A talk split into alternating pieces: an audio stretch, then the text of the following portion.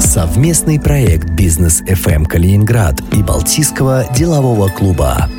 От первого лица представляет генеральный директор компании «Сталена», соучредитель первой лаборатории света «Дрынкин и ГОС» Сергей Гос. Я вырос в семье офицера, я сам офицер в прошлом. Армия это, в моем понимании, это дисциплина. И даже несмотря на то, что ты не носишь погон, но все равно этот стержень остается. То Он есть, вырастает в человека каким-то да. образом. То есть ты становишься требовательным к себе и к окружающим. Но меня так учили, что всегда ставить цель немного недостижимую, чтобы было к чему тянуться. То есть если есть норматив, ну, допустим, подтягивание 13 раз на отлично, то я для себя всегда ставил, что я должен потянуться на два раза больше. Закончил я службу в 95 году. Я 4 года отучился в военном училище, и офицером сейчас служил 4 года. И сразу в бизнес? Да, сразу в бизнес. Какой-то выбор стоял в тот момент? Чем заниматься, конечно? Я могу сказать так, что я пришел уже на подготовленную почву, бизнесом занимался уже папа. Папа в прошлом тоже военный, тоже офицер. Он меня звал к себе работать. На самом деле он меня звал работать буквально после года службы. Я год отслужил, и у меня отец уже, он, он уже занимался бизнесом, ушел на пенсию. Он меня звал к себе работать. Но для меня армия это было все. И как-то я себя вообще не видел, не, не предполагал в какой-то другой по ипостаси, в какой-то другой среде, как среда армейская. Но, наверное, со временем как-то вода камень точит, и правильные разговоры отца, ну, наверное, они донесли для, для меня определенный месседж, который он хотел все это время до меня донести. Очевидно, были перемещения по России. Каким образом вас занесло в Калининградскую область? В Калининградскую область мы приехали в 1976 году. До этого папа служил в Эстонии, в городе Перну. До этого он служил на монгольско-китайской границе. Мы приехали в город Черняховск в 1976 году. Потом оттуда переместились в Монголию. Это был, по-моему, 83 год. И уже после Монголии я попал сюда служить состоявшимся военным офицером. Какое место вы считаете своей родиной? С военными всегда этот вопрос вызывает затруднения, потому что переезды по гарнизонам давали такое разное ощущение в разных местах. Родиной я, конечно же, считаю Советский Союз. А с какими местами у меня связаны самые яркие мои впечатления? Это Монголия, там, где служила папа. Потом это, безусловно, Омск, Сибирь замечательное место, шикарные люди, лучшее время. И Калининградская область еще в те времена, что-то такое прикрытое вуалью, таинство какого-то, что раньше здесь были немцы. Я никак не мог это понять, вот как так вот. И ты идешь по этой мостовой, по булыжной, и представляешь, что вот здесь вот ходили немцы, или там вот здесь вот шли там немецкие танки. Иной раз иногда я сам себе эти вопросы задаю, а, путешествуя по области, и бывает даже так, что там подержусь за какой-нибудь кирпич и думаю, ничего себе, но это же сколько ему, ему лет? Сколько ему лет? И в каком э, необыкновенном фантастическом месте мы живем? Просто и это для нас, да. память возвращается вместе с этими старыми домами, Слушайте, вы правы. улицами. Да, вы правы. Так Можешь представить себе какую-то картинку. Придумать, наверное, даже. И даже так. Даже так. Давайте о бизнесе. Ваш бизнес состоит из нескольких направлений. Одно из них – международные транспортные перевозки, другое – светотехнические решения. Расскажите, как такие разные темы, разные бизнесы оказались в одних руках? Весь бизнес изначально начинался с транспорта. А бизнес же это такая история, где нужно крутить головой даже не на 365 градусов, а больше какой-то момент, э, наверное, перемещаясь, меняя картинку, наблюдая, поймали эту волну, что надо пробовать именно в направлении вот э, освещения, именно в направлении света. Захотелось, это некая авантюра, и мы попробовали с партнером. Предыстория какая-то есть? Да, предыстория есть. Э, у нас в Черняховске производственная база. Если мне память не изменяет, это было лет, наверное, 10 тому назад. Э, мы устраивали большую реконструкцию. Нам нужны были дополнительные мощности. И когда мы запросили эти мощности у Янтарь Энерго, помните, был фильм «Красотка»? Когда Конечно. Ричард Гир говорит, слушайте, я хотел бы потратить э, немного, а неприлично много денег. И, наверное, приблизительно то же самое. Э, у нас не было желания, но э, та структура, которая занималась выдачей технических условий, она хотела, чтобы мы потратили именно неприлично большое количество денег.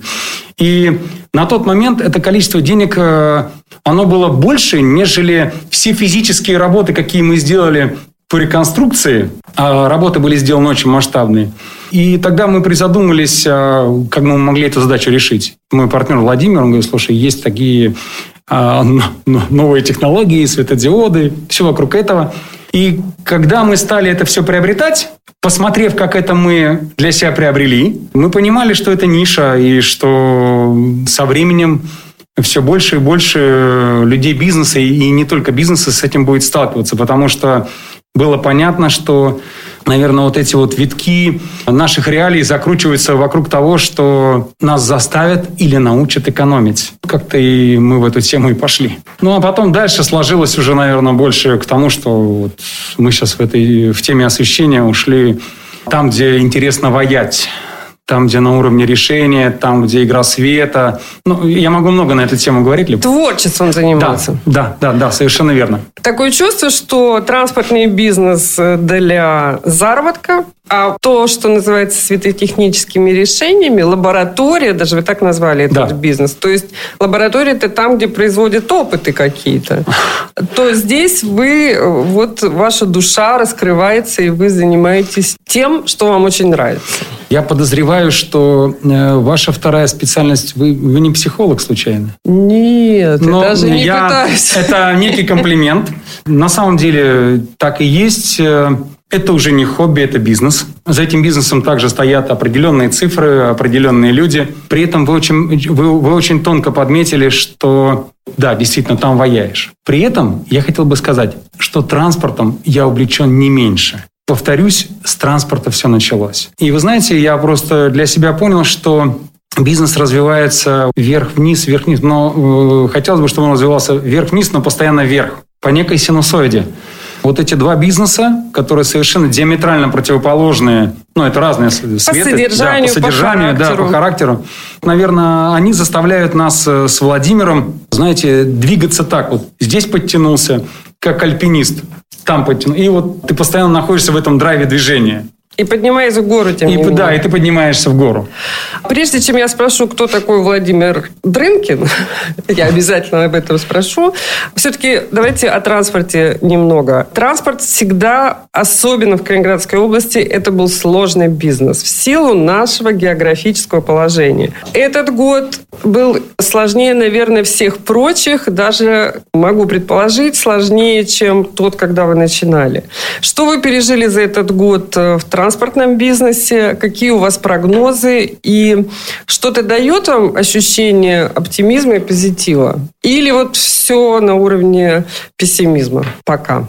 Я по жизни всегда оптимист. То есть вот всегда, как бы мне не было плохо, я всегда понимал, это все временно, дальше будет хорошо. И когда ты живешь с пониманием этого, то на все негативно-пессимистические жизненные моменты, ты смотришь на них, ну, это, вот это было, пройдет, дальше будет хорошо. И это заставляет тебя что-то делать для того, чтобы было хорошо а не топтаться на месте. Хотя иногда перетоптаться на месте тоже надо, но в преддверии следующего шага.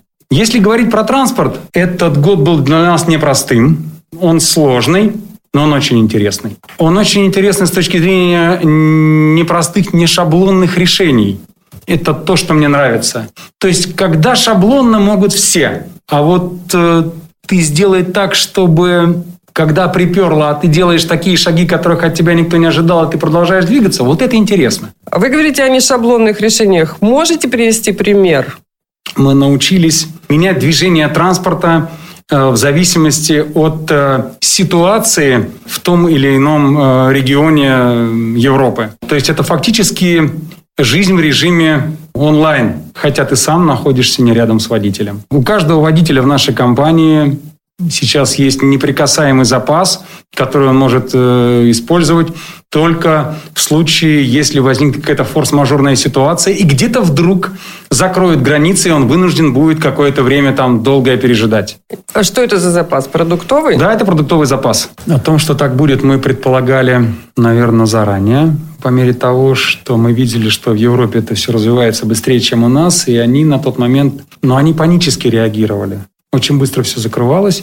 И мы обратили внимание, как ведет себя бизнес европейский. Они стали максимально дистанцироваться. Мы понимали, что к этому нам нужно тоже готовиться. И мы часть процессов стали менять. Мы понимали, что водитель на месте погрузки либо на месте разгрузки будет минимально с кем-то контактировать. Исходя из этого мы вносили э, коррективы в их работы уже тогда, до того момента, пока не начались э, меры предосторожности у нас. Сказалась э, ситуация пандемии на грузопотоке? То есть повлияла ли она напрямую на ваш бизнес? Падение доходов, уменьшение количества э, поездок? В самом начале это, наверное, март, апрель. Да, э, было уменьшение, наверное, процентов на 25 на 30. Май мы прогнозировали падение относительно прошлого года процентов на 20 но падение было, наверное, около 15%. Сейчас... Восстановился грузопоток? Да, грузопоток восстановился. Вернемся к тому, что вас вдохновляет, к вашим технологическим решениям в области света. Ваша компания называется «Лаборатория света», «Дрынкин» и «Гос». Мне давно хотелось спросить, кто такой Дрынкин? У вас даже день рождения в одном месяце. Да. Э, Володя, в первую очередь, это мой друг. Это человек, который... Он в прошлом также офицер. Мы схожи с ним по взглядам на жизнь. На многие житейские моменты смотрим одинаково.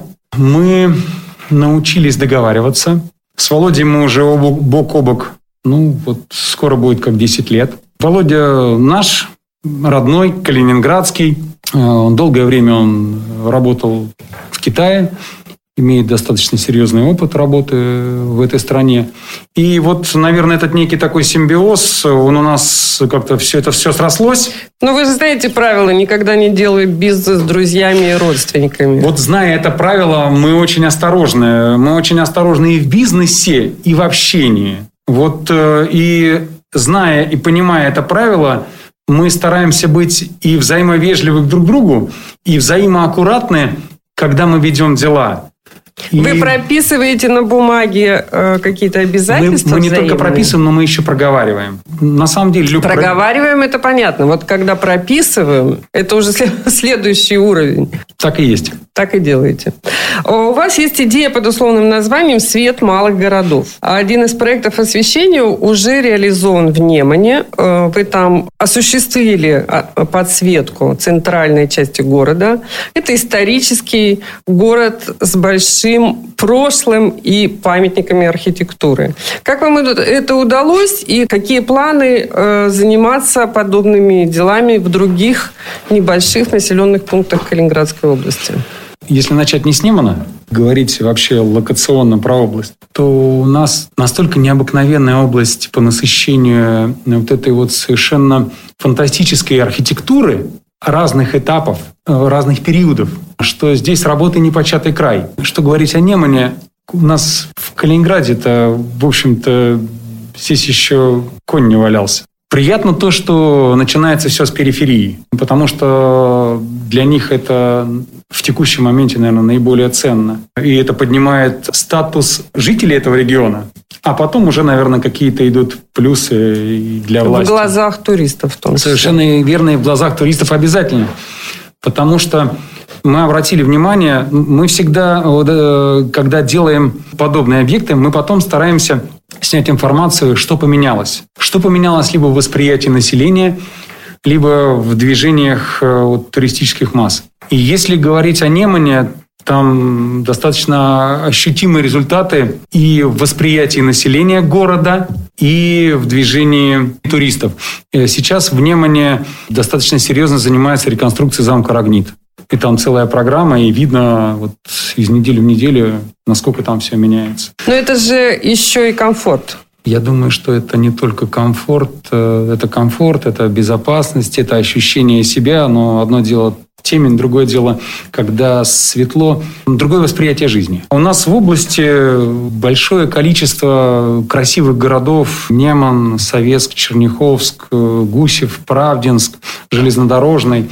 Очень жаль, что не все видят, э, что эта красота, э, видимая днем, ночью она приобретает совершенно другое видение. Ну, наверное, мы это видим, мы это чувствуем и стараемся в этом направлении двигаться. Но вы проектировали по Черняховску. Да. Есть да. там движение к реализации этого проекта? Пока, наверное, все в стадии разговоров. Очень хочется спросить э, о настроениях будущего. Потому что мы все продолжаем жить в состоянии неопределенности. Мы понимаем уже сейчас, что невозможно померить никакими сроками пандемию, хотя очень надеялись на это, что пройдет месяц, ну, может быть, два, и все вернется на круги своя. Ну, Сейчас да. мы понимаем, что это невозможно. А как вы думаете, э, в каких условиях мы будем жить, и что будет с бизнесом, что будет, что будет с нами в ближайшей перспективе? Прям вот как слова из песни Шевчука, что же будет с Родиной и с нами? Ну, да. Я думаю, что и с Родиной и с нами все будет хорошо. Повторюсь, Люб, я оптимист. Я даже не сомневаюсь, что все на самом деле нормализуется. Я думаю, что мы, мы не жили э, вот э, в этих реалиях, поэтому некое чувство страха, оно присутствовало и, возможно, и присутствует. Надо понимать, что на какое-то время, это может быть и короткий срок, а может быть и длинный, нам нужно научиться жить в этих реалиях, и нам нужно научиться жить и двигаться в этих реалиях. То есть не то, что там всем стоп и стоять на месте. Нет. Дайте мы будем двигаться. Может быть, с какими-то ограничениями, но двигаться. Если у нас не будет движения... Возможности к движению. Возможности к движению, да. В вашей семье есть человек главный, есть человек, которого все слушаются. Есть человек, который считает, что он занимается воспитанием детей и обеспечивает им будущее. Так, мы сейчас э, говорим о семье, как э, о большой семье, э, включая маму, папу, сестру. Конечно, семья обычно большая. На самом деле у нас действительно большая дружная семья. Это вопрос, конечно, с подвохом. И я понимаю, что я, э, меня будут слушать, и послушает и тот человек, которому я сейчас скажу, я могу сказать так. Все самое хорошее у нас в семье только от папы. Да, от Аркадия Самуиловича Гос. Ну, а все остальное, то, что там может быть не совсем хорошее, а все похуже, это, ну, наверное, от родственников. Но это так, небольшая хохма. Но я могу сказать э, с полной уверенностью, что некий столб семьи – это отец. И несмотря на то, что, дай бог ему здоровья, ему уже за 70 лет, но он таковым и является. Я стараюсь тянуться к его этому уровню. Насколько у меня это получается, не получается, я не знаю, ну, время покажет. Мудрость, теплота – это мама. Для меня неотъемлемая часть моей жизни – это моя сестра Татьяна. Мои дети, у меня их трое, каждый из них отдельный бриллиант – я благодарен своей супруге за то, что она меня терпит со всеми моими тараканами. Каждый находится на своем месте вот э, в этой большой общности семья ГОС. Обычно про детей бизнесмены говорят так. Мне все равно, чем они будут заниматься. Главное, чтобы они были счастливы. В этом есть некоторая доля лукавства, как мне кажется. Каждому, наверное, хотелось бы передать сыну свой бизнес выстраданный. Ну, иногда это получается, иногда нет. Какие ценности все-таки вы бы передали своим детям, чтобы вы ценили в них как в своих преемниках прежде всего? Вы знаете, что мне хотелось бы привить своим детям, это привить им искренность, уважение и милосердие к э, посторонним людям, здоровое чувство эгоизма, это любить и уважать себя. Ну и, безусловно, это жажда зданий. Я хотел бы, чтобы каждый из моих детей занимался тем, что ему будет интересно. И тогда он сможет себя реализовать не тем, что интересно для меня, а тем, что интересно для него, в отдельности для каждого ребенка. Моя совершенно замечательная племянница Маша, это Танина младшая дочь, она большая умница, она знает несколько языков, и вот она поставила перед собой цель, и она грызет, и она это прогрызает. И она пошла туда, куда она хотела. Не туда, куда ей рекомендовали, а именно туда, где она сможет реализоваться. По такому же пути пошел и старший племянник Назар. Он тоже большая умница и большой молодец. В ваших э, компаниях, в названиях ваших компаний э, есть ваша фамилия. Далеко не все предприниматели пользуются этим маркетинговым приемом, потому что он, конечно, накладывает значительную долю ответственности. Ваша компания называется, одна из них, Дрынкин и Гос. И почему вы пошли по этому пути, почему вы присвоили свое имя своему бизнесу?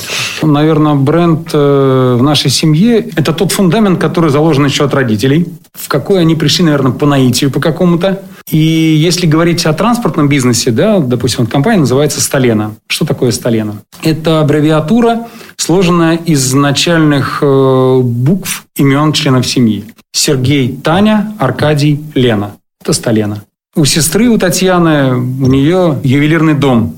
Ювелирный дом Татьяны Гос. Если об этом обо всем говорить, то это исходит где-то вот э, на уровне интуиции, да, и находится, ну, наверное, на уровне еще где-то нашего ДНК. Компания Дрынкин и Гос названа также. Это фамилия моего партнера и моя. Как-то мы в это пошли по причине того, что назвав компании своими фамилиями, мы стараемся выдерживать э, тот уровень сервиса и тот уровень ответственности перед нашими э, клиентами, при которых нам потом в спину никто ничего плохого не скажет. Мы стараемся отвечать за взятые обязательства и нести эти обязательства даже на уровне первых лиц компании. Поэтому это заставляет нас э, всегда быть в тонусе, и понимать, что любое решение, оно должно быть э, очень глубоко взвешено, и только потом уже реализовано. Любой... Ну, это как русские купцы своим именем гарантировали выполнение обязательств. Ну, совершенно верно. Тем более у нас область маленькая. Все друг друга знают. Жителей миллион. Если мы кому-то из своих клиентов э, окажем не совсем качественную услугу, либо с кем-то поведем себя некорректно, то всегда скажут, это не компания, там, я не знаю, там, рога и копыт, а конкретно, слушайте, это вот там ГОС, либо Дрынкин, вот они там. И где такие... нужно будет искать по юридическому лицу, кто на самом деле совершенно стоит верно. за да, какой-то да, аббревиатурой да. непонятной. Да, совершенно верно. Какое значение для вас имеет Балтийский деловой клуб? Что вы цените в нем и за что вы цените это сообщество?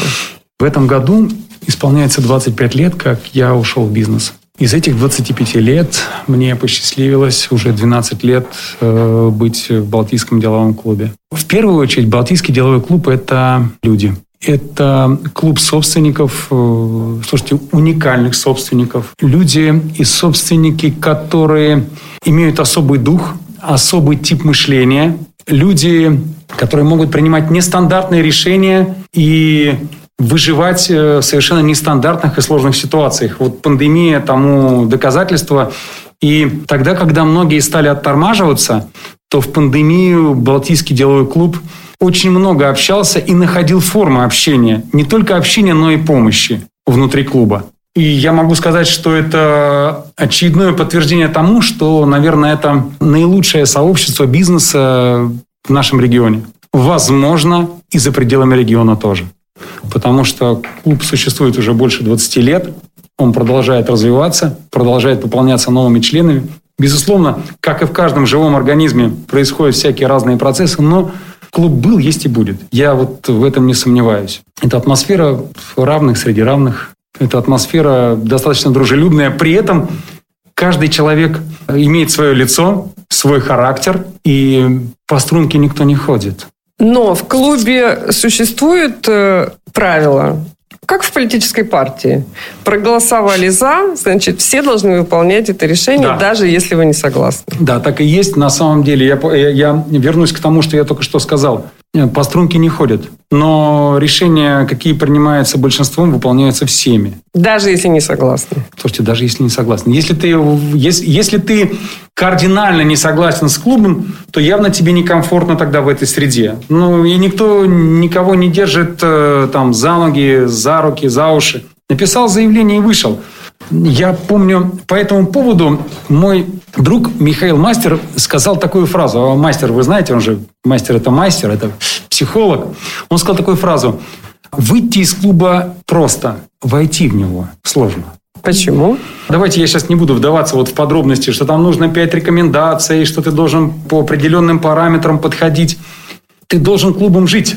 И клуб должен быть тебе дорог э, вот не на уровне, что он тебе что-то должен дать, а то, что ты можешь что-то туда привнести и вместе с клубом вырасти. Я могу ответственно и уверенно сказать, я за эти 12 лет сильно вырос вместе с клубом. И времена были разные, и разные времена еще будут. Но благодаря клубу я достиг тех показателей, того уровня, которого я достиг сейчас, и достиг не только я, но и наши компании. Поэтому это лучшее, что может быть из бизнес-сообщества у нас в регионе.